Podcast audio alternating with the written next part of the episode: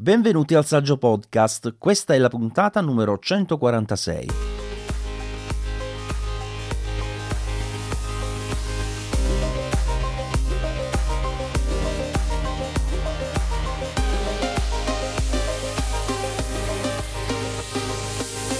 Io sono Maurizio Natali, tra poco vi presenterò anche il mio ospite per questa puntata, ma prima fatemi ringraziare i saggi donatori, in particolare quelli che sono nella categoria saggio maestro, che quindi hanno una donazione sul mio TP eh, di 10 euro e che ovviamente devo ringraziare come tutti i mesi. In questo caso sono stati Paolo Massignan, Francesco Fantini, Roberto Dorta, Gianluca Nigro, Pierpaolo Lambrini, Fausto Marzo, Paola Bellini e Pierpaolo Milan. Vi ricordo che il link della mia pagina di supporto su TP si trova nelle note dell'episodio e che questa ovviamente eh, comprende anche altri piani con possibilità di ottenere altri diciamo vantaggi eh, oltre che supportarmi, quindi non posso fare altro che ringraziarvi. Ma dicevo, vi presento il mio ospite di questa puntata che è Giulio. Ciao. Ciao, ciao a tutti. Giulio Brotini che è stato già ospite al Saggio Podcast altre volte, sono stato anche io ospite in quel tuo podcast Acerbi, lo, lo tieni ancora quello? Prosegue la sua attività? Allora, in realtà no, perché ho intenzione di trasformarlo, cioè l'ho già trasformato di fatto in un secondo canale su YouTube che partirà la prossima settimana con video totalmente distaccati rispetto alla tecnologia. Ok, quindi mi pare di capire che da quella che è la tua esperienza i video hanno un impatto migliore della sola voce, insomma. Diciamo che sì, mi diverto di più e quindi spero di coinvolgere di più. Tra le altre cose, questa puntata, o per meglio dire una versione successiva con più o meno i contenuti che tratteremo in questa puntata, dovrebbe trasformarsi Giulio in un video proprio per il tuo canale. Esatto, esattamente. Che vi rimandiamo ovviamente a seguire. Allora, per quanto riguarda eh, la puntata di oggi, volevamo appunto parlare di quelle che sono le novità potenzialmente in arrivo con la WWDC, riferendoci specificatamente al settore settore software, perché poi sapete che eh, si sta parlando anche di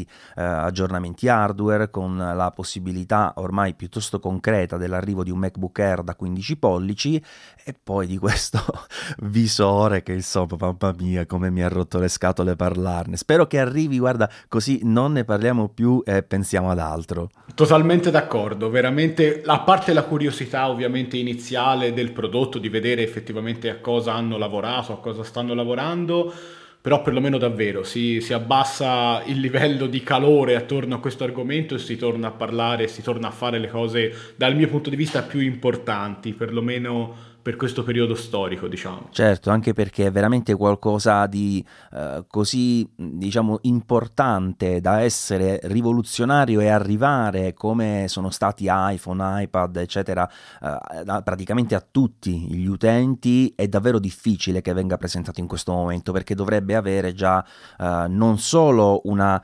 impostazione hardware del tutto comoda e trasparente per gli utenti, con occhiali o senza occhiali, eccetera, eccetera, ma anche anche una esperienza software completa, che è una cosa che ad oggi sembra assolutamente da fantascienza, cioè le robe che vediamo nei film, insomma, nelle serie che trattano questo argomento in modo comunque molto futuristico per quella che è la nostra concezione. Certo. Quindi o Apple fa veramente un miracolo, oppure già è tanto se vediamo un accenno di un hardware e un SDK per un ipotetico, non so, View OS con uh, il futuro di quello che potrebbe essere questa piattaforma.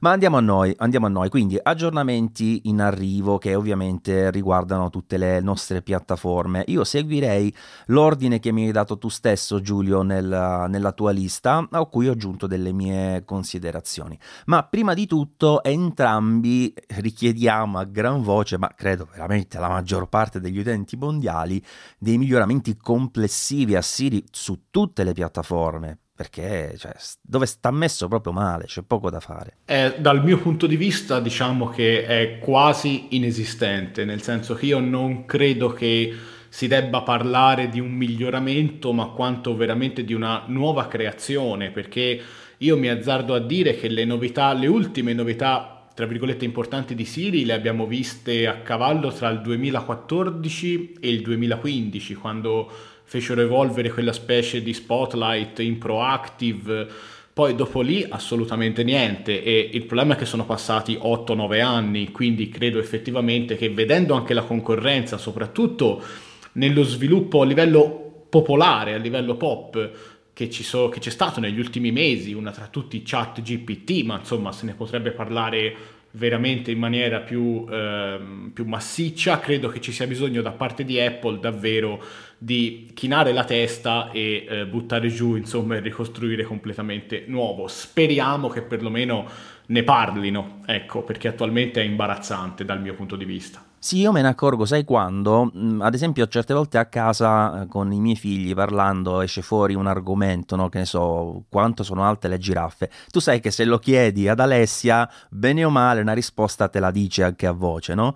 Se tu provi a fare una cosa del genere con Siri e, sei in macchina, ecco, non hai un, un, eco vicino e stai ben fresco che ti dia una risposta di No, certo, certo, certo. Te lo sogni. Quindi proprio manca una, una forma di interazione vocale che sia un po' più in là dei soliti comandi. Comunque andiamo uh, partendo da WatchOS, la nuova versione sarà la 10 e speriamo che questo numero porti fortuna e quindi un rinnovo abbastanza interessante.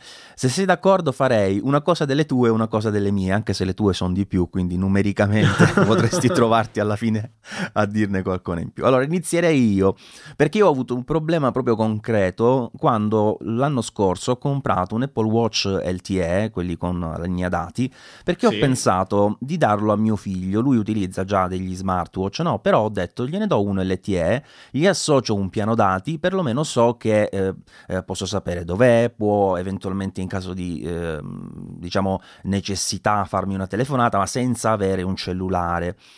Questa cosa purtroppo mi sono accorto che non si può fare, cioè se tu eh, vuoi abbinare un Apple Watch come membro della famiglia, diciamo bambino, cosa che è possibile, non gli puoi attivare un piano dati che sia separato dalla tua linea interna. E secondo me è una cosa strana, cioè nel senso limita parecchio quella che può essere la funzionalità eh, di, di, questo prodotto al di fuori eh, della, dell'aggancio iPhone Apple Watch. Però qui mi abbino subito alla tua segnalazione, la prima, dove richiedi l'accoppiamento anche con iPad e Mac, che potrebbe forse un po' slegare questa problematica, no? Esattamente, nel senso che le due cose dal mio punto di vista sono strettamente collegate perché fino ad oggi L'Apple Watch è sempre stato inteso per natura come un accessorio per il tuo iPhone che hai in tasca.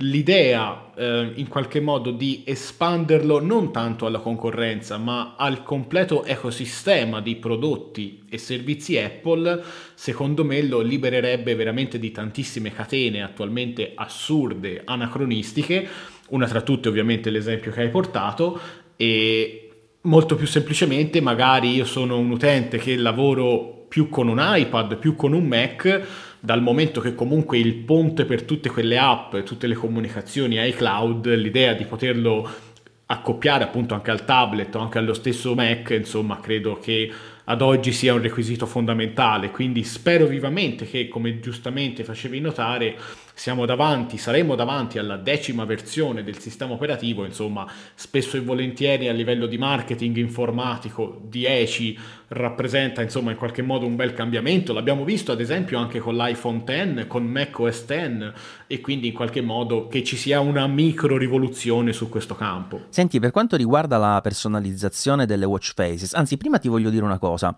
Relativamente a quanto abbiamo appena detto, una cosa che mi viene in mente un po' a bruciapelo, se abbinassimo un Apple Watch LTE ad un iPad, ma l'Apple Watch potrebbe telefonare e quindi eh, si svincolerebbe l'iPad da questo grande limite che ha sempre avuto di non poter fare telefonate? Questa sarebbe un, una cosa interessante su cui ragionare. Potrebbe essere una cosa interessante e aggiungo io, secondo me non a caso WatchOS 10 arriva quest'anno perché un Apple Watch più libero sotto ogni versante potrebbe anche interfacciarsi con il visore e quindi in qualche modo diventare, non dico un telecomando, ma diciamo sfruttare i sensori dell'Apple Watch per estendere le potenzialità di questo visore che per carità non ne conosciamo la natura però insomma teoricamente sarebbero i primi due prodotti indossabili di Apple e non vedo perché non dovrebbero comunicare tra loro e quindi avere in qualche modo una somma delle potenzialità hardware che tramite i servizi creano delle possibilità software Hai presente quella, uh, diciamo, immaginifica situazione in cui da un orologio parte un ologramma che ti fa vedere le cose in 3D nell'ambiente, no? Sì. Allora, per quanto questa cosa ad oggi sia impossibile, però si potrebbe in qualche modo uh, virtualizzare con il visore, no? Cioè tu esatto, hai l'idea esatto. che ci sia davvero qualcosa che esce dall'Apple Watch quando in realtà uh, non è così, quello funge semplicemente da punto di riferimento, sarebbe curioso. Senti, per quanto riguarda le watch faces, di cui ovviamente si parla da tempo per richiedere una maggiore creazione, eccetera, eccetera. Io leggo che tu hai scritto proprio di nuove watch face componibili dall'utente. Sì. Ora, questa cosa a me un po' eh, spaventa, cioè non per le porcate che possono uscire, perché oh, ognuno si prende le sue responsabilità, ma più che altro perché effettivamente non mi immagino come potrebbe essere gestita una cosa del genere, perché ci sono così tante varianti, dovresti avere diverse griglie, poi in base alla griglia scegliere il tipo di orologio, il tipo, se analogico, digitale, insomma, forse sarebbero troppe le variabili da, da, dover considerare, però a parte che voglio sentire qual è la tua opinione, a me basterebbe che ci fosse una maggiore personalizzazione, per dirti io spesso utilizzo uh, la modalità che si chiama modulare duo, quella che ha uh, in pratica l'ora in alto a destra e mi dà fastidio per dirti che quello sia l'unico elemento che non posso modificare, perché io vorrei l'ora per dirti nella zona centrale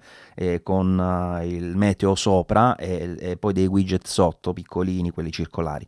E non posso farlo perché ho questo limite dell'ora che deve stare per forza in alto a destra e questo già mi, eh, mi risolverebbe un po' di mie eh, menate, insomma, questo di avere più flessibilità. Tu invece come te la immagini questa storia della componibilità da parte dell'utente? Allora, io personalmente mi sono abbastanza stancato di avere una concedimi il termine, elemosina da Apple ogni anno di due watch face in croce e finisce lì l'aggiornamento. Cioè, secondo me dovrebbero realizzare sulla falsa riga concettuale dell'app comandi, cioè essere comunque in linea con le linee guida grafiche del sistema operativo, ma ad esempio, come giustamente hai sottolineato, la possibilità di spostare alcuni elementi che comunque rimangono quelli per creare un'esperienza unica e univoca per ogni utente.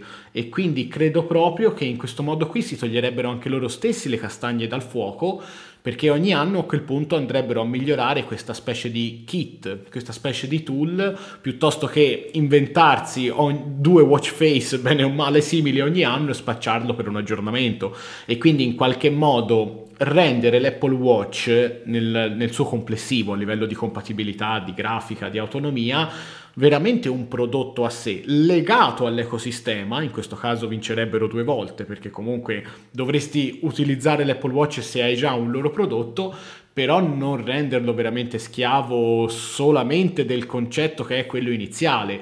E di qui io mi aggancio, se, se, consenti, a un altro punto che se ne parla tantissimo, soprattutto nelle ultime settimane, del fatto che questo aggiornamento qui dovrebbe introdurre anche widget, widget che non sono le complicazioni che abbiamo sull'Apple Watch dal giorno zero, da quando è stato presentato, però widget effettivamente derivanti dall'esperienza attuale di iOS, di iPadOS degli ultimi anni, che addirittura si dice che sarà un aggiornamento che cambierà perlomeno in parte il concetto stesso dell'orologio che è nato, ok, con grandi varianti, la, la, edition, quella in ceramica, però fondamentalmente è nato per un discorso sportivo oltre che comunicativo. L'idea è effettivamente di avere, a seconda delle esigenze, un piccolo smartwatch da polso.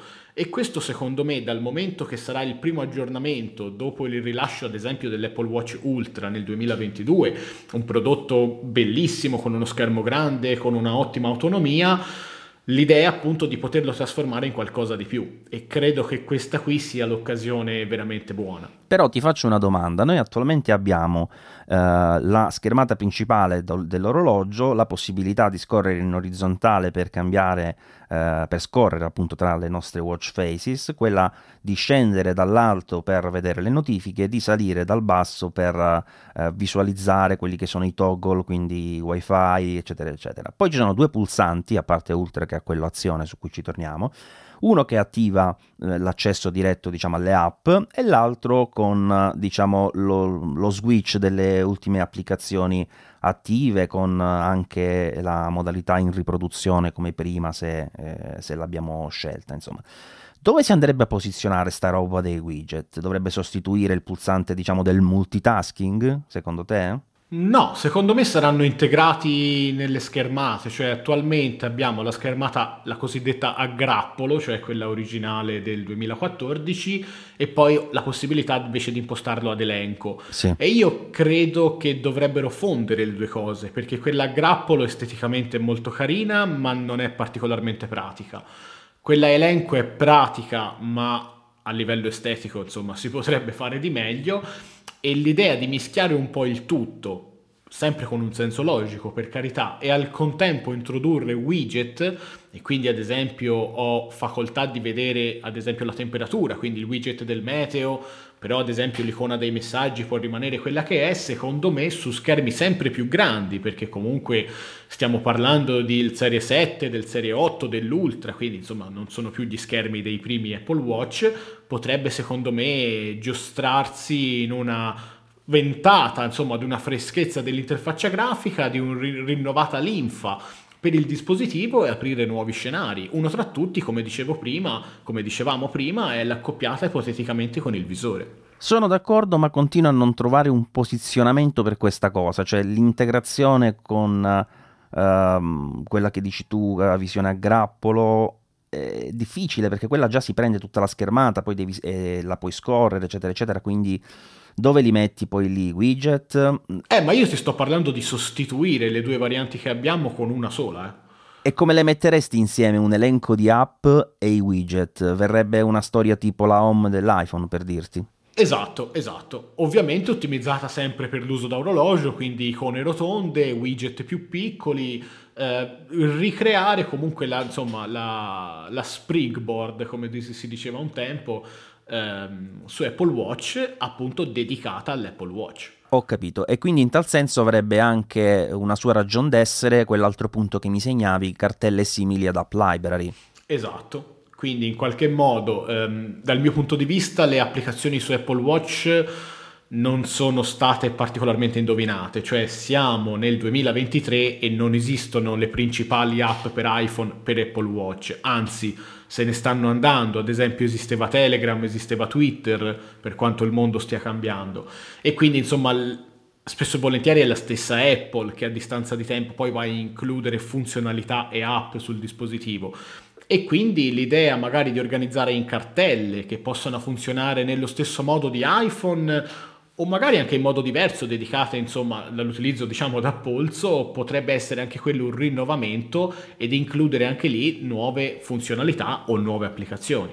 Certo, certo.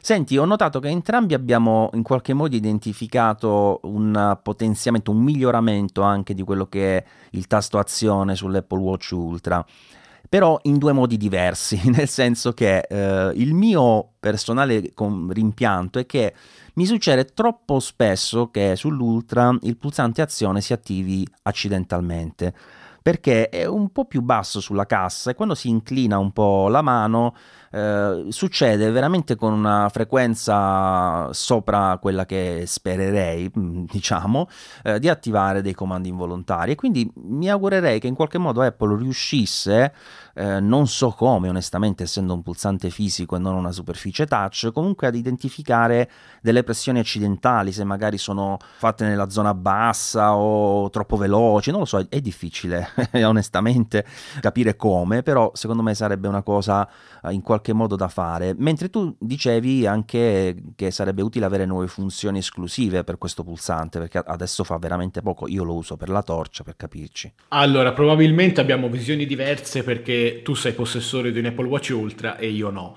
E quindi vedendo un pochino come sta andando avanti diciamo lo sviluppo anche dei vari CAD per quanto possano essere veritieri o meno dell'iPhone 15 potrà, probabilmente arriverà lì, perlomeno nei modelli Pro, il pulsante famoso programmabile, il pulsante azione al, al posto dello switch, che lì si dice potrebbe avere funzioni diverse.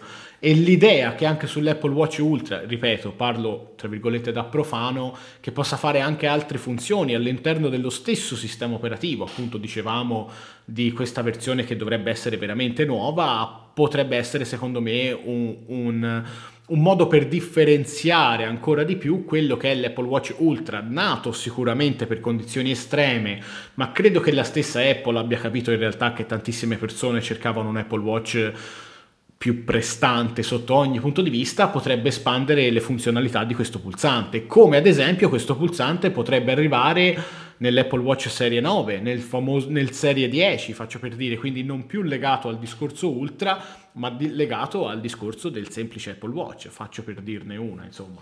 Senti, poi un altro aspetto che abbiamo segnalato entrambi, ma da due punti diversi, eh, probabilmente proprio perché effettivamente io lo possiedo, lo uso e quindi ho notato una cosa diversa da te, è quella dell'autonomia della batteria. Tu segnalavi un risparmio batteria intelligente e configurabile, su cui adesso ti chiedo magari di approfondire un po', ma io in generale segnalo una cosa, cioè che da quando utilizzo l'Apple Watch Ultra la sua autonomia è cambiata drasticamente, cioè prima arrivavo a due giorni e mezzo, tre, qualche volta tre e mezzo di autonomia, Adesso se faccio due giorni e qualcosina è già un miracolo, cioè è una cosa che ho sentito eh, come molto deteriorata nel corso dell'ultimo anno, negli ultimi mesi in realtà con gli aggiornamenti del sistema operativo.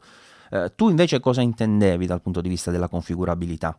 Io intendevo che um, se non sbaglio quando si mette il risparmio energetico un po' su tutti i prodotti Apple è il sistema operativo che va a disabilitare alcune funzionalità, alcune core, ad esempio dell'hardware per risparmiare batteria, il che va benissimo. Però l'idea che anche l'utente possa metterci bocca in qualche modo e quindi decidere effettivamente quali sensori usare, quali disabilitare, sarebbe comunque un'esperienza migliore anche nel risparmio energetico. Io ad esempio ho un Series 7 al polso da, da fine 2021 che la batteria sicuramente è deteriorata, su questo non c'è dubbio, però l'idea di poter interagire direttamente sulla luminosità dello schermo, sul sensore ad esempio del battito cardiaco, insomma l'idea di poter escludere o abilitare più o meno servizi e sensori da parte dell'utente a me personalmente piacerebbe molto. Certo, assolutamente, anche se la vedo davvero difficile che anch'io, anch'io. a questo livello di granularità. Eh, senti, poi c'è una cosa che vo- volevo segnalare che veramente non ha senso, cioè ogni tanto, ma proprio di rado, perché Siri lo uso veramente poco, mi capita di fare qualche richiesta tramite l'Apple Watch e molto spesso mi si richiede lo sblocco dell'iPhone.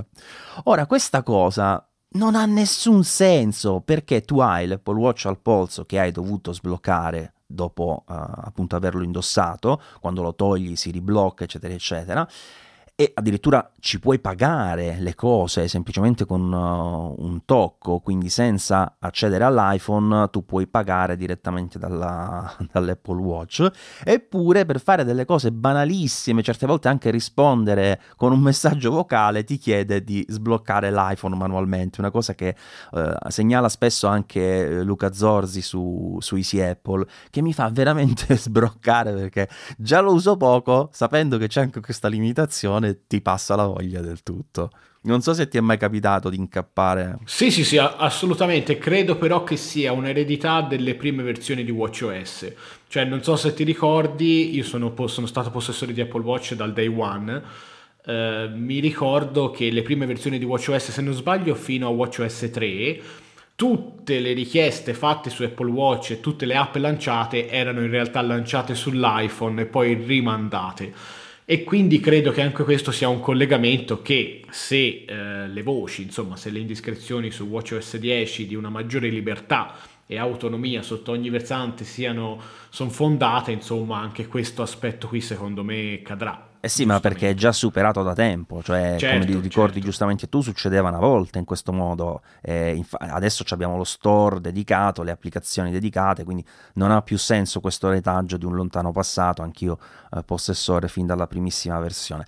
Poi tu segnalavi per la compatibilità dal Series 5 in su, eh, io qua ti faccio una domanda, ma eh, il Series 5, perché tu hai più memoria di me, è quello che ha già introdotto i 45 mm, quindi con le dimensioni più ampie? Allora, il Series 5 era esteticamente un 4 con l'unica differenza che aveva l'Always On Display. È stato rilasciato nel 2019 insieme all'iPhone 11. Allora no, secondo me alcune delle novità arriveranno con le casse di dimensioni più alte, forse sono arrivate col Series 6 a questo punto.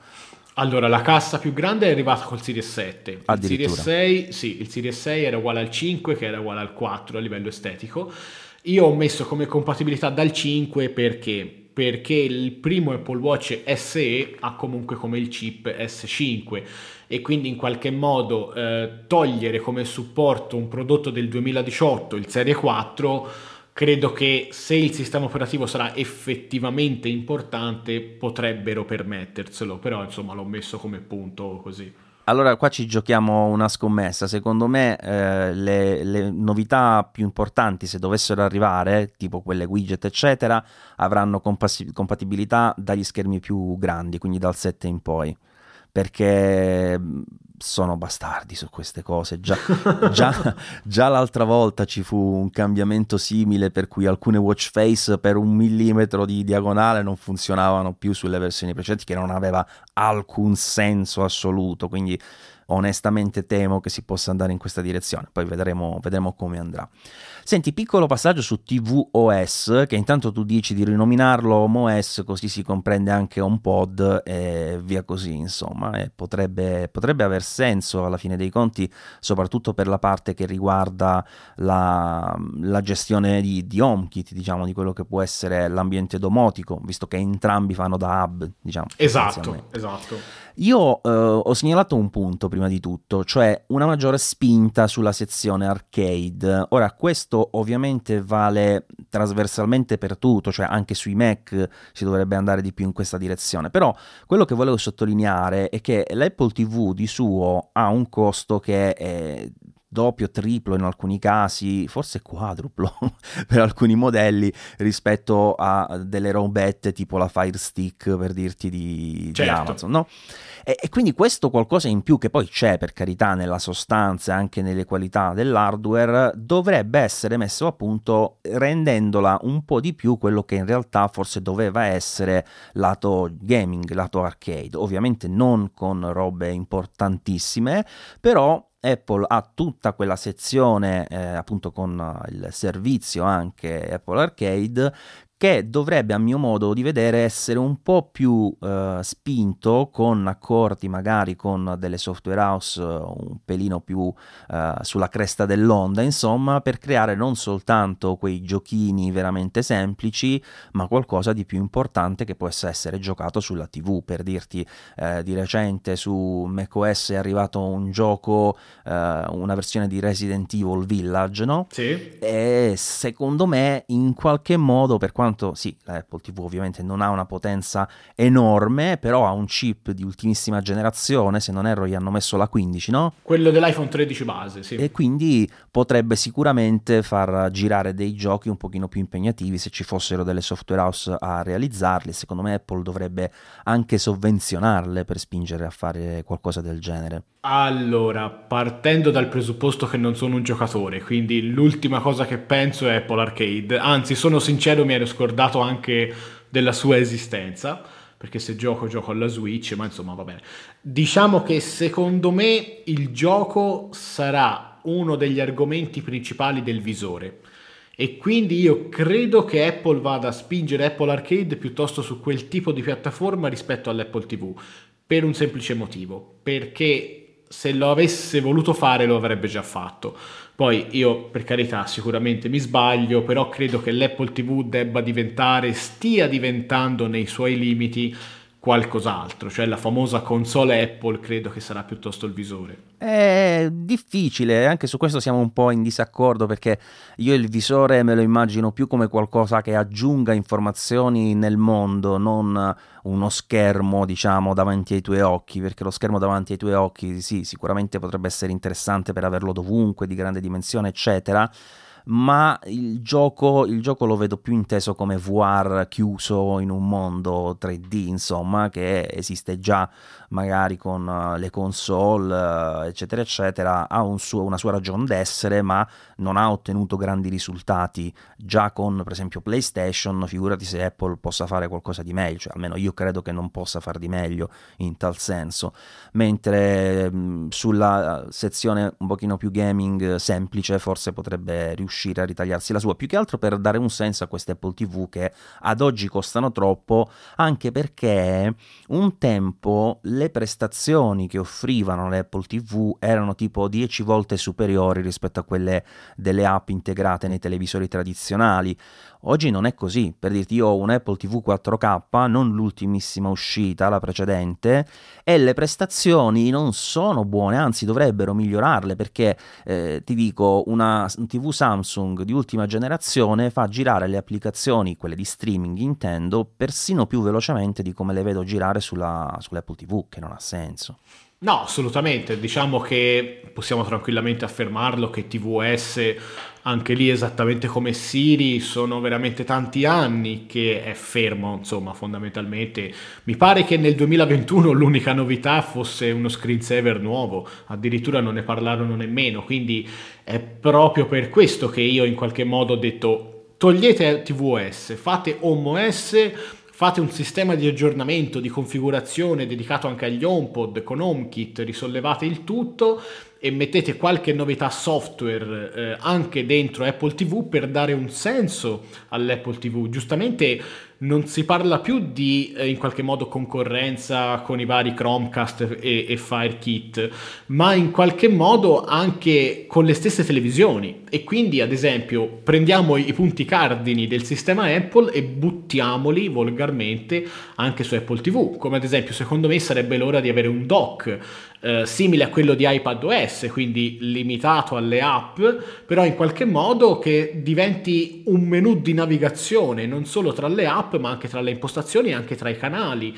O come tra, ad esempio con i canali che già negli Stati Uniti stanno facendo in beta per quanto riguarda il settore sportivo, lo split view, quindi avere la possibilità aspetta, di... Aspetta, aspetta che stai correndo un po' troppo, voglio, voglio chiederti delle informazioni. Dimmi. Uh, ma diciamo che hai il dock, se poi lanci, che ne so, Netflix, che fa? Rimane l'applicazione Netflix tipo Stage Manager con il dock sotto o va a schermo intero? Come te la immagini? Va a schermo intero, però facendo uno slide dal basso verso l'alto, esattamente come su iPadOS per richiamare il dock, si richiama il dock il dock potrebbe ospitare ad esempio Safari e quindi sfruttare eh, qual è l'esperienza pessima, comune denominatore delle smart TV? La navigazione su internet.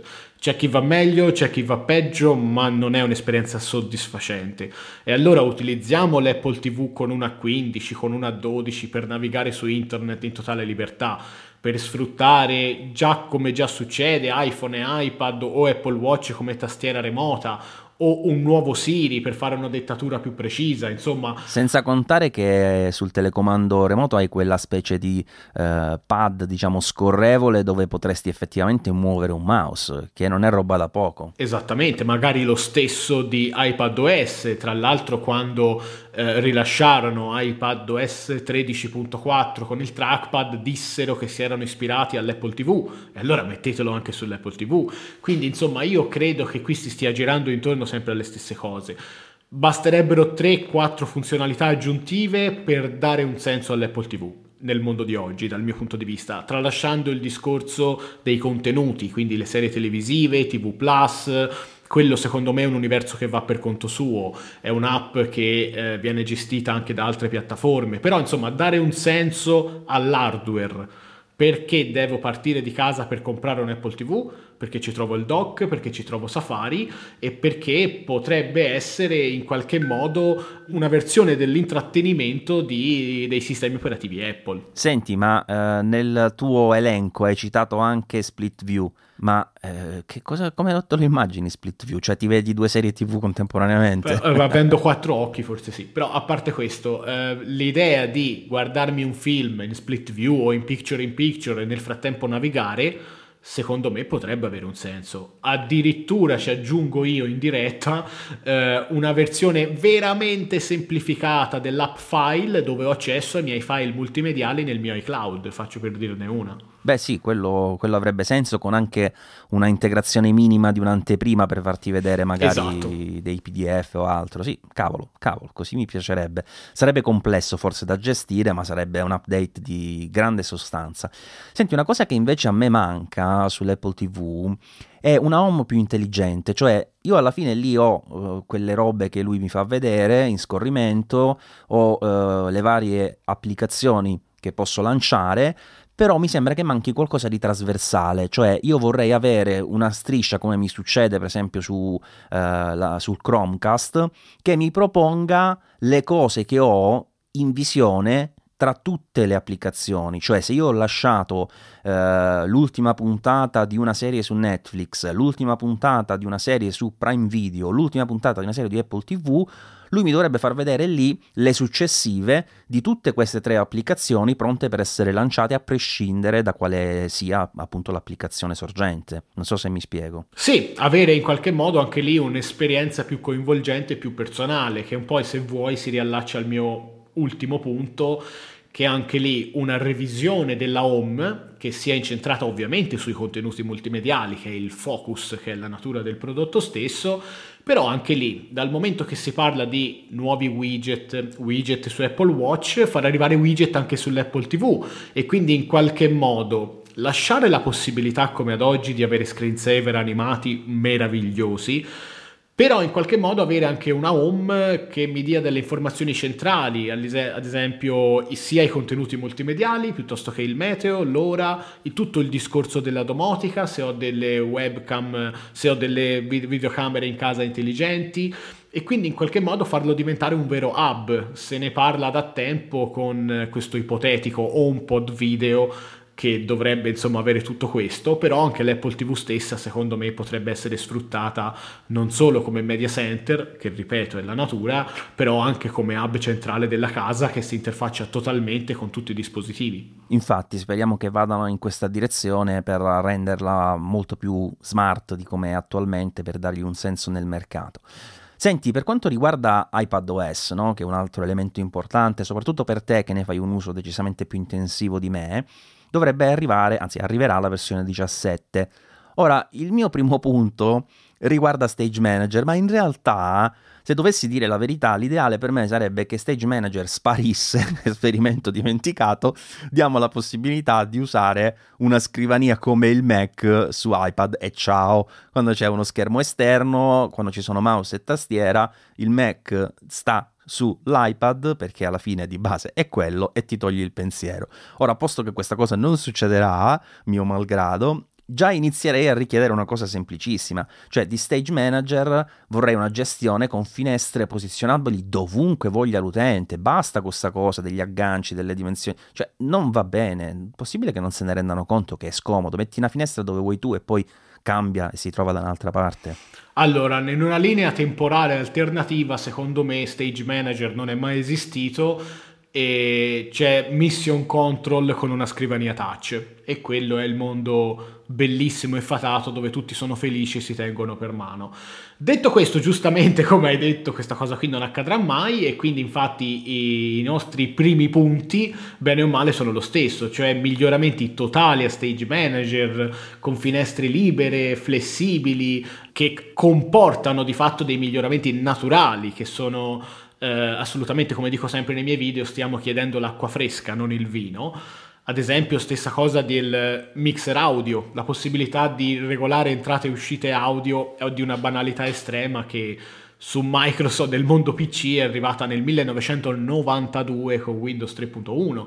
Eh, si parla comunque, diciamo, diamo credito, diamo speranza, tutti i rumor vanno in questa direzione, cioè parlano comunque di una grande maturazione di stage manager per quest'anno e se dovesse diventare comunque, diciamo, usabile un po' per tutti, anche ad esempio richiudere l'iPad con la tastiera e mantenere attivo il supporto al monitor esterno, insomma, credo che, che, si vada in quella direzione lì. Spero che si vada in quella direzione lì. Poi sul fatto che ad oggi Stage Manager sull'iPad comunque con tanti limiti abbia rappresentato un passo in avanti, non c'è dubbio. Su Mac sia completamente inusabile per quanto mi riguarda è lampante. Assolutamente sì, purtroppo uh, questi sono dei punti che mi chiedo come non vengano anche notati da loro stessi, cioè provando ad utilizzarlo questo robot di stage manager si capisce quanto sia infinitamente limitante, anche io avevo ovviamente messo tra i miei punti il fatto di poterlo usare a schermo spento dell'iPad con solo il monitor esterno. E poi a proposito dell'audio, cioè attualmente ci sono dei limiti anche nella gestione dei flussi, cioè tu dici mixer audio che ovviamente è una questione evoluta, che per carità mi farebbe piacerissimo che ci fosse, però anche la semplice gestione di un podcast attualmente è complessa perché solo con, mi pare, l'applicazione nativa con FaceTime c'è la possibilità di utilizzare l'audio per la chiamata e al tempo stesso registrarlo, mentre per esempio quando lo facciamo noi con Skype abbiamo dei problemi e questa cosa non si può fare, allora Massimiliano che utilizza da qualche tempo l'iPad per registrare i podcast si è dovuto dotare di un mixer esterno che vada a registrare le tracce in maniera eh, separata, quindi c'è comunque un grosso limite sicuramente da questo punto di vista. Certo, certo. Poi eh, tu segnali tutta una serie di cose, ehm, io te ne dico una perché forse se non erro l'hai già identificata tu, ma ti dico quello che intendevo io sostanzialmente, cioè che eh, in Stage Manager quantomeno la scrivania, dal momento che se vogliamo esiste visivamente, no? cioè tu hai le finestre e sotto c'è uno spazio pseudo vuoto, diciamo così, no? Eh, sì. a parte quello a sinistra con le altre finestrelle però non è una scrivania usabile, cioè tu lì non ci puoi mettere un file di appoggio, una cartella con dei contenuti eh, che non siano solo collegamenti magari a qualcosa che c'è all'interno di file, ma proprio uno spazio scrivania che possa essere potenzialmente anche sincronizzato con la scrivania di macOS, dove tu magari appoggi appunto un documento e te lo trovi direttamente nella scrivania in Stage Manager, cioè secondo me questa cosa svolterebbe moltissimo in termini di, di usabilità. Allora, io sono d'accordissimo con te e pagherei per questa cosa, però basta guardare la concorrenza, cioè il settore della concorrenza di iPadOS, credo tranquillamente insomma sia Chrome OS e anche su Chrome OS la scrivania esiste ma esiste solo per gestire le finestre cioè tu non puoi pinnare niente nella scrivania. E credo che questa cosa qui sia voluta perché comunque è verissimo, per carità, si sfonda una porta aperta che l'iPad debba ehm, in qualche modo maturare tantissimo, però rimane il computer basico per un tipo di generazione di utenza che non è spesso e volentieri conciliabile con quella del Mac o del PC. Quindi credo che questo qui sia o sarà l'ultimo paletto che potrà eventualmente crollare. Io un'altra cosa che ho notato come limitante, vedi che su File puoi eh, integrare anche degli altri servizi esterni di cloud, no? Certo. Per esempio, io non riesco ad agganciare il mio Dropbox Business perché ha un'autenticazione a due fattori e quando provo ad agganciarlo mi dice che questo non può funzionare in File. È una roba che mi fa veramente strippare, eh, mi dà un fastidio senza fine. Non so, probabilmente è un limite eh, proprio tecnologico, forse anche di, di Dropbox, però davvero è qualcosa che perde significato perché io ho un servizio che utilizzo tranquillamente su, su macOS e su iPad praticamente non ce l'ho, cioè devo passare dall'applicazione Dropbox eh, e quindi avere un'esperienza non più unificata che ovviamente dal mio punto di vista è un bel limite insomma. Sì, sì, no, poi per carità su File si potrebbe fare una puntata del podcast dedicata. File si è evoluta in parte con iPadOS 16, dobbiamo essere onesti. Il problema è che si è evoluto talmente poco che le piccole novità gradite non sono sufficienti. Una tra tutti, ad esempio, sicuramente l'agganciare servizi di terze parti con altri tipi di autentificazione tra altri sono limiti nativi, come ad esempio io ho praticamente ad oggi tutti gli iPad dotati perlomeno di porta USB-C e io non posso formattare un hard disk esterno. Perché questa cosa non ha minimamente senso? Qui non si sta parlando di avere un'app dedicata come su Mac che è Utility Disco che tra l'altro è potentissima, se si conosce un minimo si riesce a fare veramente tanto però perlomeno formattare, diciamo, perlomeno nativamente con il file system nativo, APFS, piuttosto che FAT32 per la compatibilità delle schede SD delle fotocamere, però insomma credo che sia un limite assolutamente ehm, stupido e speriamo tutti, ovviamente principalmente, che diventi un Finder Lite, però diciamo mi basterebbe appunto di superare questi limiti assurdi. Senti, e poi tra le altre cose tu segnavi beh, parecchi altri punti in realtà rispetto a, rispetto a, quelli che avevo identificato io, perché come giustamente eh, ti dicevo uso poco l'iPad per quanto attualmente ne abbia due, ho preso anche quello da 12,9 per uh, vedere un po' questo schermo che effettivamente è molto piacevole, seppure sì. ha un formato che ammazza i contenuti perché ti vedi un, uh, un film uh, con uh, il formato panoramico e praticamente mezzo schermo è nero. Vabbè che è un nero assoluto, però cavoli, che peccato.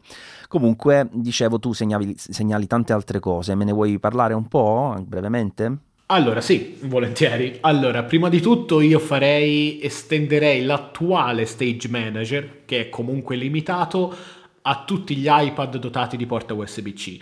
Cioè eh, l'iPad 10, secondo me, presentato nel 2022, prodotto molto controverso, senza ritornarci troppo sopra, però credo che possa fare molto di più di due app affiancate. Stessa cosa l'iPad mini, che addirittura ha una 15, quindi stiamo parlando di una potenza non indifferente. L'idea appunto comunque di far evolvere che ci sia M1, M2 o, o, o la serie A il multitasking ad un altro livello, con i vari perfezionamenti che abbiamo appena detto. Dopodiché sugli schermi più grandi, dato che i rumor, le voci di corridoio sono sempre più insistenti riguardo questi nuovi iPad futuri, addirittura 14 pollici, addirittura 16, però insomma restiamo con i piedi per terra, parliamo del modello da 12,9 una migliore gestione degli spazi. Da quando nel 2021 con iPadOS 15 abbiamo visto l'introduzione dei widget liberi, la gestione degli spazi degli elementi è assolutamente dal mio punto di vista sfasata, cioè la home che avevamo con iPadOS 13 e 14 era molto più ordinata, non avevamo la possibilità di spostare widget dove, dove insomma, eh, a livello di, di libertà, però secondo me si sfruttava meglio quello che era lo spazio del display. E proprio su questo punto io darei la possibilità, collegandomi un pochino al discorso di pseudo scrivania touch che dicevamo prima, di fare un collegamento anche ai file all'interno delle home, quindi non solo cartelle, widget o app, ma avere sott'occhio ad esempio un PDF che stiamo compilando magari mentre siamo in una riunione.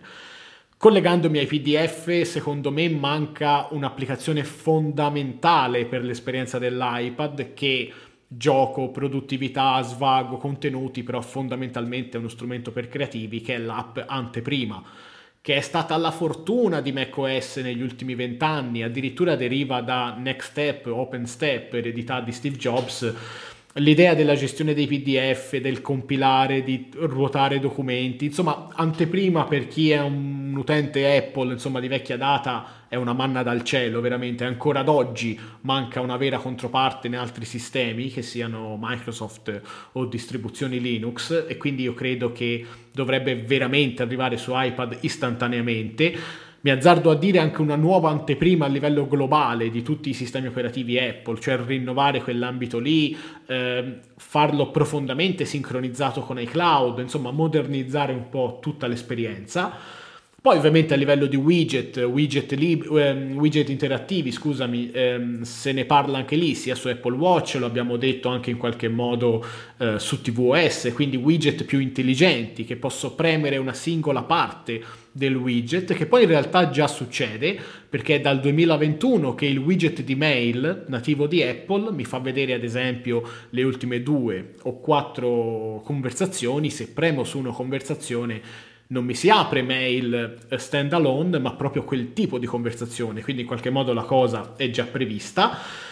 E poi miglioramenti generali eh, a livello di autonomia, per carità, ne, siamo tutti, ne saremmo tutti felici. Una certezza che abbiamo è la nuova lock screen personalizzabile, novità che Apple ormai adotta questo tipo di filosofia di avere la novità dell'iPhone dell'anno prima, l'anno dopo su iPad. Abbiamo la certezza perché l'anno scorso con la prima beta di iPadOS 16 si erano in qualche modo dimenticati di togliere le tracce di questa funzione e c'era questa app con 10.000 virgolette segreta, poster board, che ci permetteva di vedere a cosa stavano lavorando. Quindi insomma diciamo che iPadOS 17 dovrebbe essere un iOS 16 con novità esclusive per l'iPad Speriamo che ci sia anche una maggiore integrazione dell'Apple Pencil, anche perché l'Apple Pencil va benissimo, però stiamo utilizzando attualmente la seconda generazione che è del 2018 e quindi tutto fa pensare che di qui a qualche mese potrebbe arrivarne una nuova versione più personalizzabile, con altri strumenti, con un'altra compatibilità. E appunto a proposito di compatibilità, io credo che esattamente come lo scorso anno con iOS 16 Apple ha tagliato il supporto agli iPhone 6S e all'iPhone 7, avremo anche un, un taglio abbastanza importante quest'anno sugli iPad e secondo me si partirà in linea di massima dal processore A10, quindi iPad Pro del 2017 e iPad 6 o 7. Qual era la differenza tra l'iPad 6 e 7? Che erano i, sono insomma gli iPad economici degli scorsi anni la, il quantitativo di RAM. L'iPad 6 aveva il processore A10 con 2 GB di RAM, l'iPad 7 aveva lo schermo un po' più grande, aveva il supporto alla tastiera fisica, ma aveva 3 GB di RAM.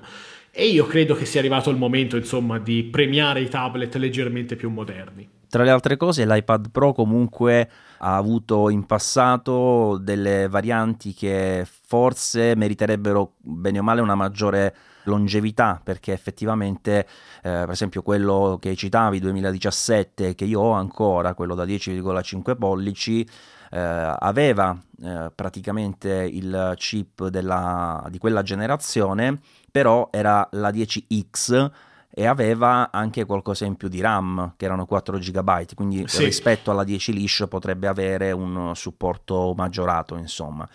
E poi sì, comunque concordo con te assolutamente sul discorso dell'iPad mini, ad esempio con USB-C, che assurdo non abbia la gestione delle, di Stage Manager, perché poi per quanto è limitato ad oggi Stage Manager, dici tu, fosse davvero una scrivania di macOS completa, senza limiti di applicazioni, eccetera, allora uno potrebbe giustamente alzare un po' il sopracciglio e dire non ce la può fare anche con la sua rotazione di RAM. Ma visto come funziona ad oggi Stage Manager, secondo me è un limite più di principio che di sostanza. Certamente. Avvicinandoci agli ultimi due sistemi che forse sono anche i più grossi, se vogliamo, per quanto riguarda distribuzione da una parte e professionalità dall'altra, eh, mi rendo conto che abbiamo fatto una puntata lunghissima, Giulio, quindi ti...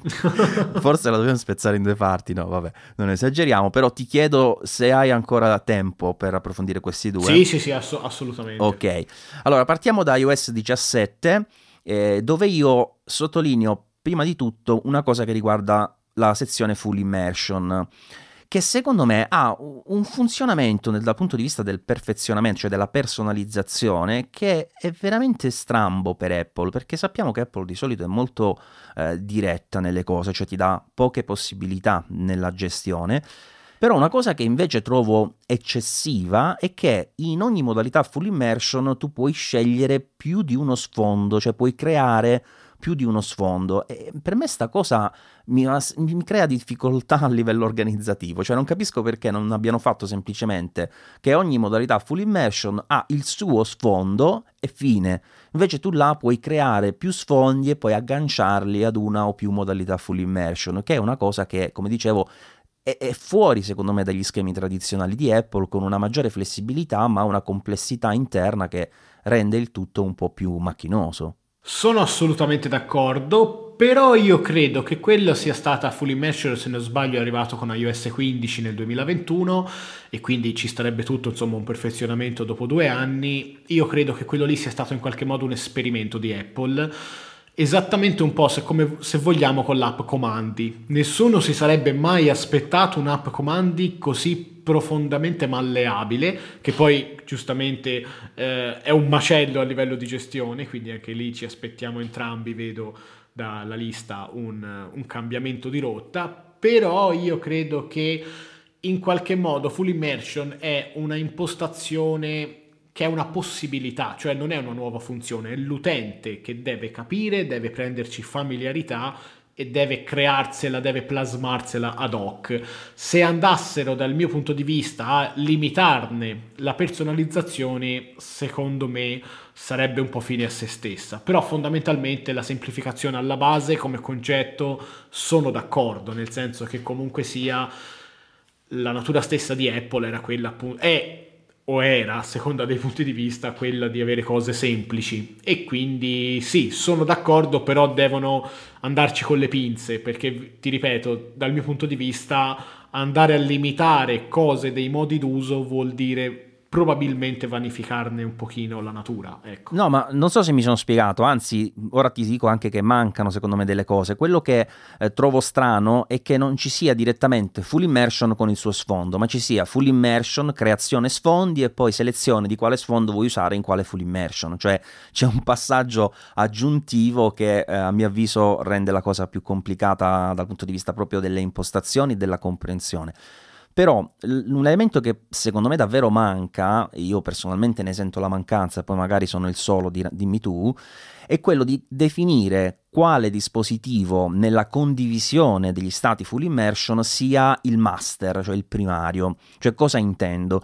A me succede questo tutti i giorni, sono al computer, voglio che il telefono non mi disturbi, quindi voglio attivare lì la modalità full immersion per non sentirlo più, metto, non so, non disturbare, però non voglio che il mio computer sia messo nella stessa modalità, perché dal computer le notifiche voglio che mi arrivino dal momento che sono diverse, nel senso sul telefono ho il giochino stupido, ho mille altre applicazioni che generano notifiche che invece su, su, Mac non ci sono, su Mac ho notifiche più importanti e voglio che siano tutte visualizzate per dirti, no?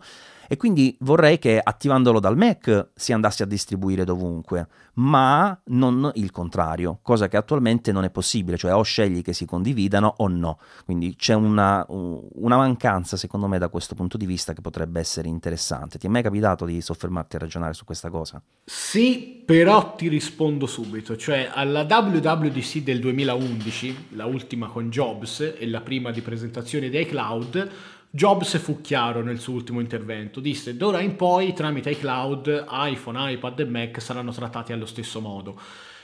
E è questa la risposta, nel bene e nel male, cioè l'arma a doppio taglio della famosa parola ecosistema, cioè dove tutto è messo alla pari, tu giustamente dici io su Mac ho programmi di un certo tipo, lavoro in un certo modo e non me ne frega nulla di ehm, eliminare le notifiche perché le notifiche su Mac effettivamente mi servono per lavoro. Giustissimo, però si ritorna a quel controsenso lì, cioè dal momento che tutto è trattato allo stesso modo, come c'è una funzione cross platform, ovvero che attraversa un po' tutte le funzionalità di tutti i sistemi operativi, te la becchi in tutti i posti. E quindi eh, non ti ci... dico in quale posto precisamente. Eh no, no, ma io ci sono già in quel posto.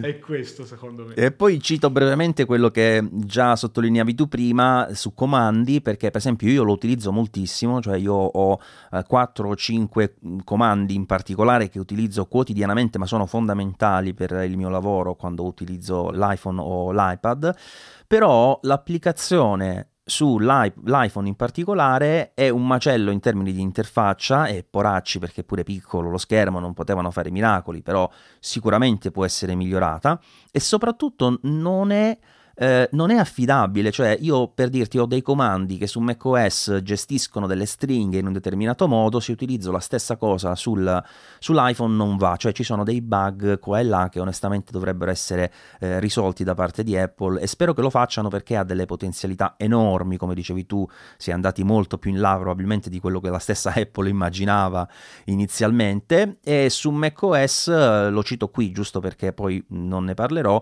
comandi però ancora ancora manca di alcuni elementi che erano presenti in Automator. Infatti ad oggi abbiamo entrambi i, i sistemi che non ha senso. Spererei che quantomeno si arrivasse a cancellare quello ed integrare tutte le sue funzionalità all'interno di comandi.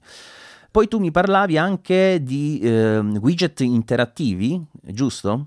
Sì, esattamente lo stesso discorso che ho fatto su iPadOS, io credo che sia arrivato il momento, a distanza di tre anni, perché sono arrivati con iOS 14 nel 2020, avere la possibilità di avere widget interattivi, quindi magari ho il widget del promemoria, posso spuntare la lista della spesa, una serie insomma di funzioni che non sarebbe alcun tipo di stravolgimento che però li renderebbe sicuramente più utili dal mio punto di vista. Poi in realtà entrambi abbiamo segnato due cose che eh, diciamo che potrebbero riguardare anche iPadOS sostanzialmente, eh, quindi l'app di anteprima dedicata come hai detto tu prima per l'iPad avrebbe senso ovviamente che ci fosse anche su iPhone, eh, cambierebbe moltissimo l'esperienza d'uso anche nell'accesso ai file.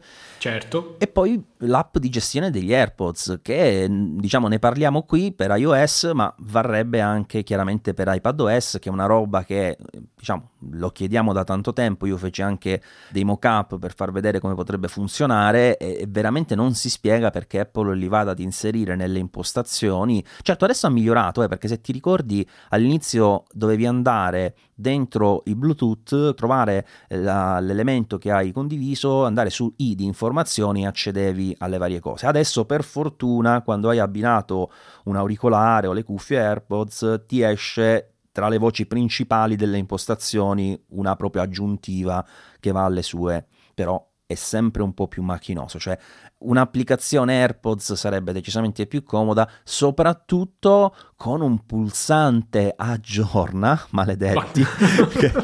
sono usciti degli aggiornamenti firmware stamattina e io sì, è da sì. stamattina che sono a collegare i vari AirPods al computer perché poi quello è il metodo più veloce per fargli fare l'aggiornamento e sperare ogni, ogni 10 minuti controllo se si è fatto e, e, alcune volte lo fa, alcune volte devi aspettare di più, cioè è una roba senza senso. Perché non ci hanno messo un pulsante aggiorna? Guarda, una cosa... Ma poi tra, tra l'altro potrebbero giocarsela esattamente come l'Apple Watch, cioè l'app per la gestione dell'Apple Watch arriva se tu abbini l'Apple Watch. Certo. No? E cioè, di cosa stiamo parlando? Questa è una cosa che dovrebbe, doveva esserci dal giorno zero, credo. Assolutamente oh, sì. So. Come un esempio anche l'equalizzazione, cioè certo. un'equalizzazione che fosse per tutto il sistema una volta abbinato degli auricolari, come si fa con tante altre case, insomma, che realizzano prodotti del genere. Ma veramente di che stiamo parlando, come giustamente dici tu. Poi segnalavi anche un nuovo centro di controllo? Sì, ne ho parlato anche in un mio video, nel senso che il centro di controllo attuale ce lo portiamo dietro dal 2017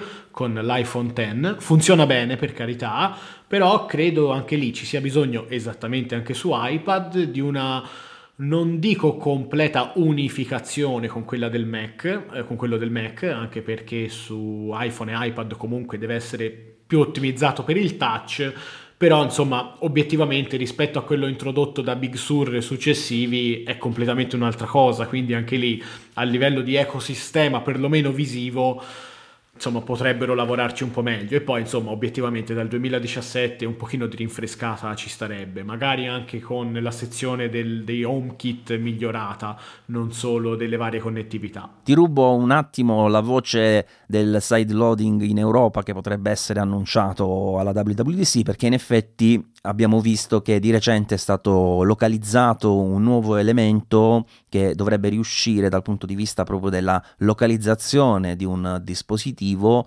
a gestire delle limitazioni alle funzionalità e quindi anche per esempio attivare il side loading in Europa per le richieste che ci sono state eh, ma potenzialmente tenerlo chiuso negli Stati Uniti insomma. Sì sì sì io credo che l'annuncio ci sarà eh, non il rilascio insieme ad iOS 17 a settembre, credo piuttosto che sarà una novità della punto 2 la punto 3 insomma gennaio-febbraio prossimo anche perché entrerà in vigore proprio dal primo gennaio del 2024 e secondo me fino all'ultimo terranno tutto chiuso ovviamente e credo che possa essere in realtà una possibilità positiva una novità interessante perché comunque non sarà una cosa espressamente visibile, sarà probabilmente, mi azzardo a dire, una funzione attivabile, quindi l'utente meno esperto o l'utente che non vuole potrà scegliere di rimanere com'è e d'altro canto invece ci sarà la possibilità di avere qualche app sicuramente meno sicura, il side loading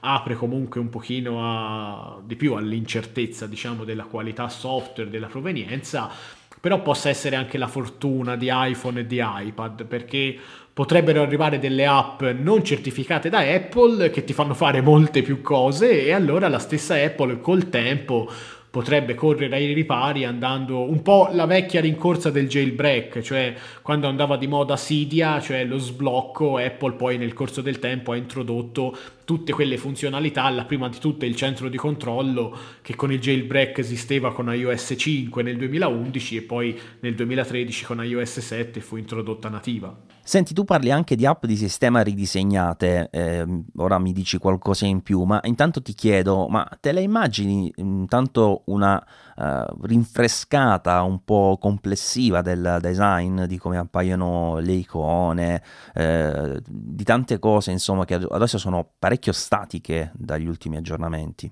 Sì, assolutamente, anche perché quest'anno sarà il decimo anniversario di iOS 7 e qui che, che introdusse insomma la, l'interfaccia grafica che bene o male abbiamo oggi, anche se poi in realtà non è la stessa, cioè a utilizzare iOS 7 oggi si vede effettivamente un sistema diverso. Diciamo che a cavallo tra iOS 9 nel 2015 e iOS 11 nel 2017 le cose furono un po' riviste.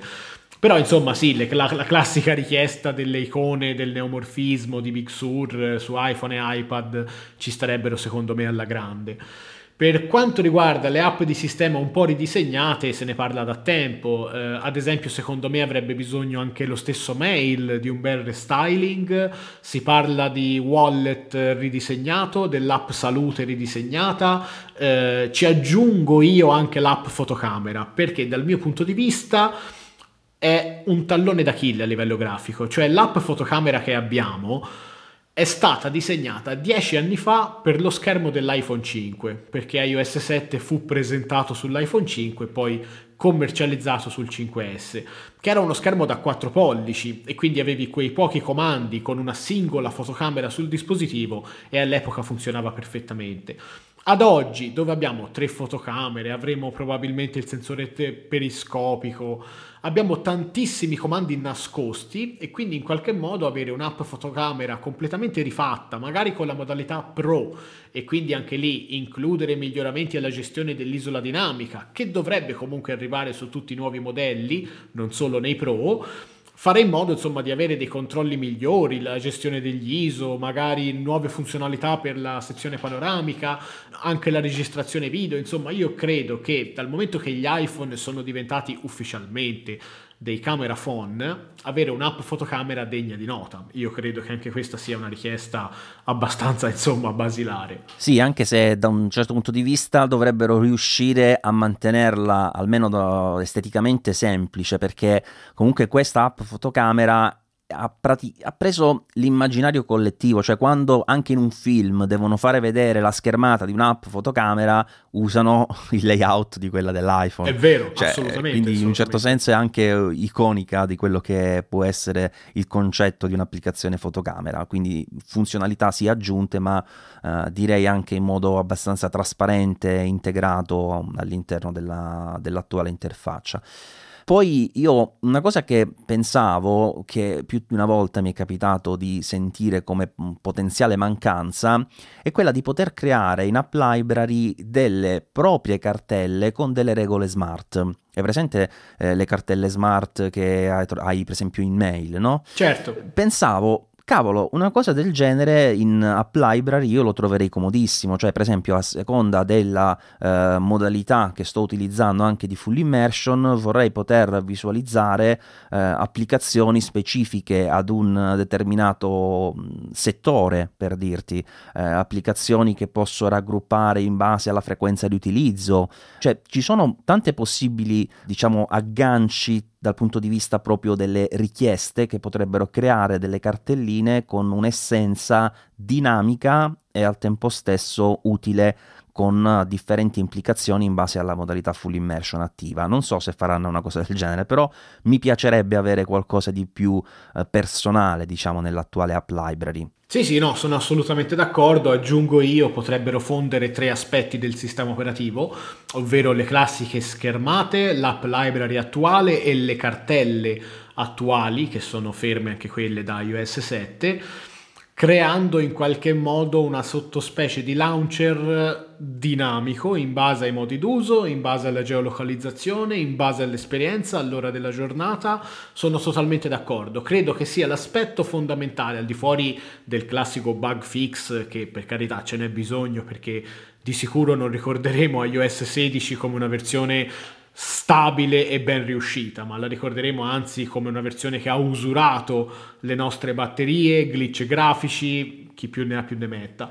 Infatti tu avevi messo qui miglioramenti generali alle performance. Sì, perché credo che ce ne sia assolutamente bisogno, però diciamo che eh, l'idea anche di mantenere la stessa usabilità di iPhone e di iOS, per carità, però in qualche modo legarla molto di più al proprietario del dispositivo e credo che possa essere, no, insomma, sia auspicabile che una cosa del genere possa accadere. A proposito di proprietà dei dispositivi, c'è una cosa che a me manda i matti, e ne parlo qui visto che è legata comunque ad iOS nello specifico, che riguarda la condivisione degli oggetti AirTag. Cioè, io ho per esempio un elemento AirTag, lo associo al mio account, va bene, ma perché non posso condividerne la localizzazione con, che ne so, mia moglie, quando tra di noi possiamo addirittura condividere la posizione dell'iPhone e non possiamo condividere la posizione di un oggetto. È una cosa che non ha senso secondo me, perché non ha neanche a che fare con limiti di privacy dal momento che tu comunque autorizzi quella uh, persona a, a, visualizzare la posizione del tuo oggetto, perché fai conto che uh, mia moglie dimentica a casa delle chiavi, io come le trovo? No, non ho un elemento per localizzarle con tutto che magari sono associate con un AirTag al suo account. Sì, sì, no, sono totalmente d'accordo. Credo che questa magari possa essere una funzione di un futuro AirTag 2 sinceramente, e se la faranno pagare. Però credo effettivamente che la direzione possa essere quella, sono d'accordo. Speriamo lo facciano anche più sottile, che sarebbe molto utile. Magari anche in un'altra forma, eh, tipo carta di credito. Bravo, come lo vorrei nel portafoglio. Eh, anch'io.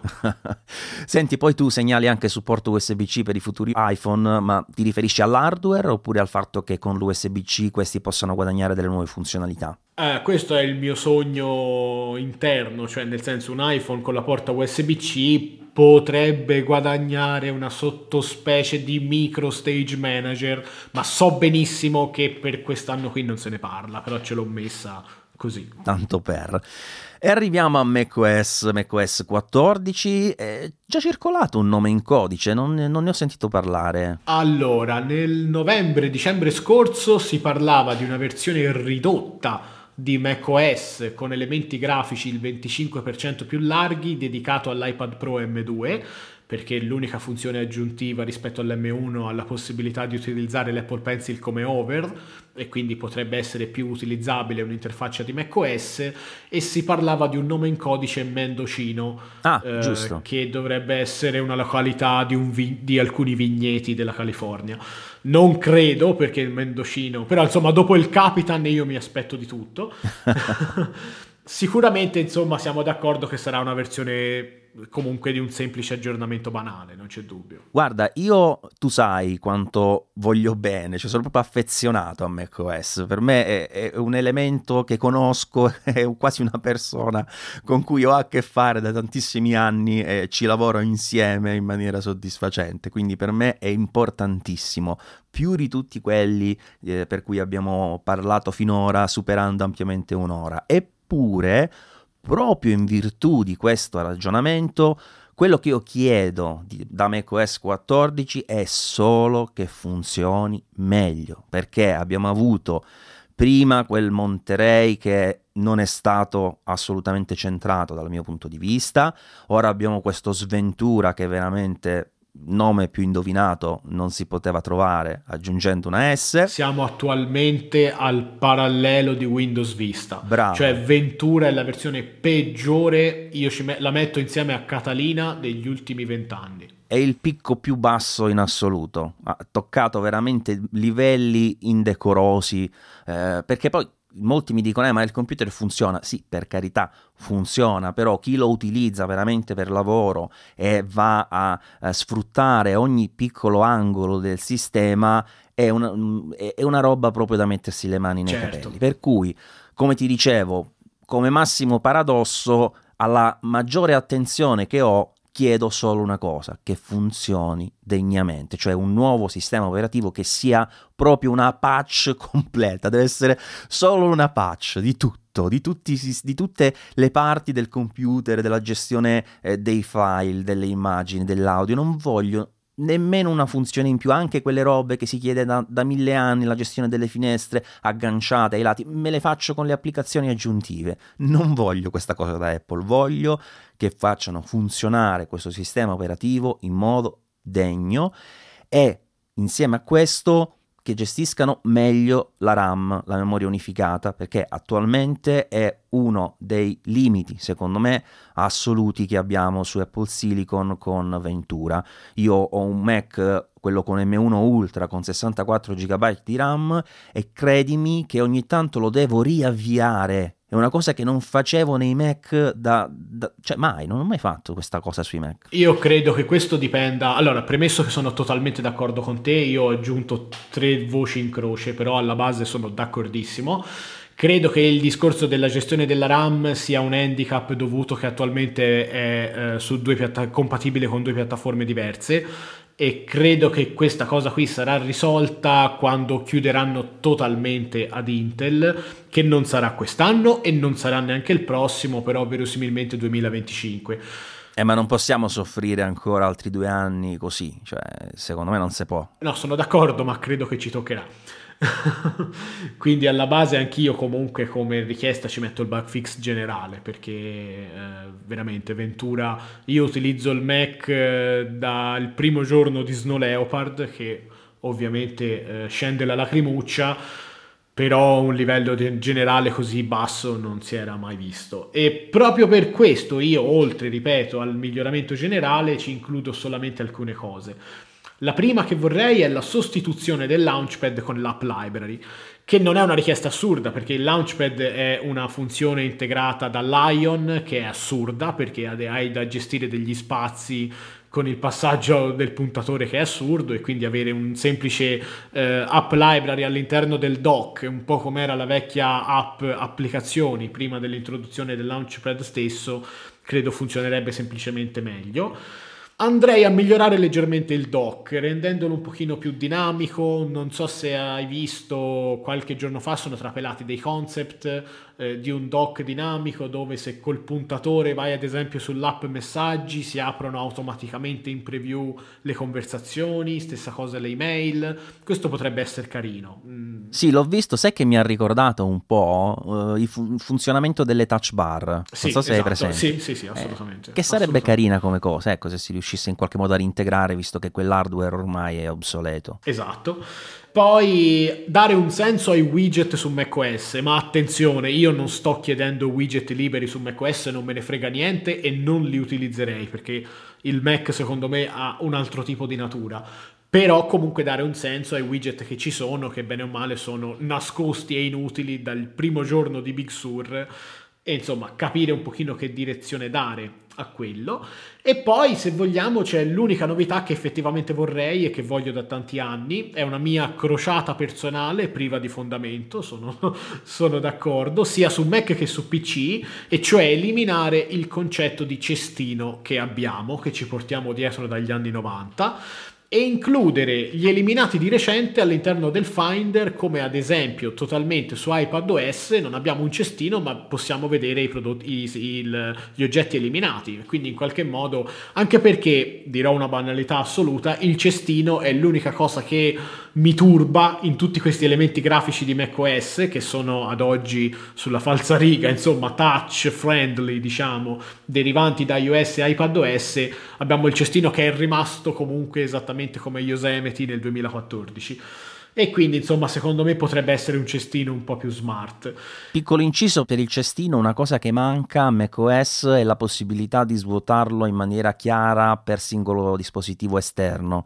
Cioè io collego una chiavetta USB, siccome il cestino viene localizzato comunque nella chiavetta, io non ho un modo diretto per svuotare solo il cestino della chiavetta. È vero. Ci sono delle applicazioni che si possono utilizzare, eh, c'è un metodo visualizzando ovviamente le eh, cartelle nascoste per cancellarle perché va in una cartella nascosta sostanzialmente, però non è una cosa che si può fare direttamente, cioè perché dal cestino non posso cliccare col tasto destro e dire svuota il cestino di nome periferica? Sarebbe molto più semplice. Sì, sì, sì, credo che il cestino veramente sia l'unico aspetto del sistema operativo che derivi veramente paro paro dal Rhapsody, che era il progetto di unificazione di OpenStep e il macOS degli anni 90, cioè agli stessi limiti assurdi quando c'era il multifinder all'epoca.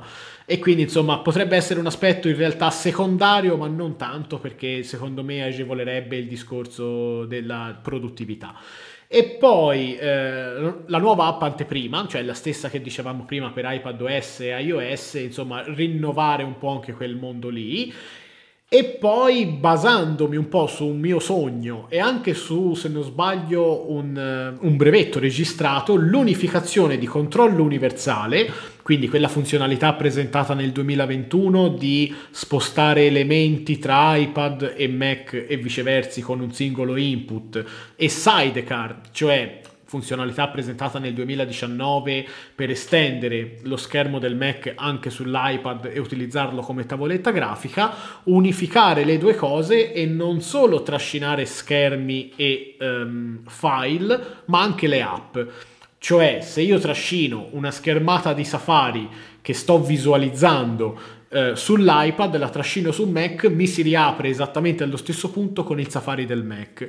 Dal mio punto di vista, che sono abituato a lavorare veramente in coppia tra iPad e Mac, credo che sarebbe veramente spettacolare per quanto possa sembrare quasi magica, potrebbe essere una funzione non eccessivamente distante da quello che abbiamo già oggi, quindi forse facilmente realizzabile, perché se ci pensi, quando apri una finestra di Safari sull'iPad ti esce eh, la possibilità di attivarla anche sul Mac eh, con l'iconcina in basso a destra, no? ti dice sta su iPad questa finestra di Safari. Sì, con- continuity. Esatto, quindi tu potresti semplicemente avere quell'aspetto grafico di trascinamento che poi va a richiamare l'applicazione da continuity con uh, una trasparenza assoluta, quindi sarebbe carina come cosa assolutamente e tra l'altro potenzialmente fattibile per quanto potrebbe sembrare fantascienza, anche se chiaramente potrebbe funzionare solo con le app che sono compatibili con uh, continuity per poter avere questo tipo di approccio. Esatto. Beh, direi che ci siamo fatti la nostra lunghissima chiacchierata, Giulio, più di questo temo non si possa dire, anzi in realtà realtà qualcosa qua e là mi era poi sovvenuta, ma l'ho lasciata perdere perché sennò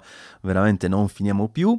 E tra le altre cose eh, ci lasciamo poi anche magari qualcosina per uh, il nostro video, solo che se eh, parlandone così in podcast siamo arrivati quasi ad un'ora e mezza, non so cosa succederà nel video, magari stringiamo alle cose più essenziali perché sennò non se ne esce più. O al limite affettiamo un teatro e facciamo una diretta di sei ore. Eh, potrebbe anche essere una scelta. Quindi invito gli ascoltatori ascoltatori ovviamente a seguire anche il canale di Giulio e aspettarsi anche questa nuova puntata che poi segnalerò uh, sui miei canali. E tra le altre cose vi ricordo sempre molto molto importante se avete 5 minuti del vostro tempo che poi in realtà sono veramente pochi secondi andate nell'applicazione Apple Podcast selezionate il saggio podcast che avete appena ascoltato e se vi è piaciuto mettete le 5 stellette e giusto due parole così nella prossima puntata possiamo vedere eh, chi ha scritto scritto, cosa ha scritto e leggerlo e ringraziarlo direttamente.